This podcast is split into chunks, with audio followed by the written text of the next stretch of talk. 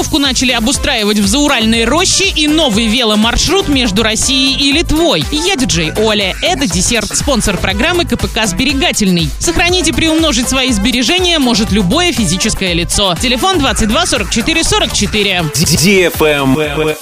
News. В Орске в Зауральной роще в районе лыжной базы начали обустраивать новую автомобильную парковку. Сейчас подрядчик занимается планировкой участка и вырубкой сухостоя. Заказано необходимое оборудование. В результате около лыжни, а летом эти же тропинки используются в качестве беговых дорожек, должны появиться огороженная парковка со шлагбаумом, который будет ограничивать проезд автомобилей дальше, в зеленую зону. Здесь же появится заездной карман, пешеходные дорожки и разметка.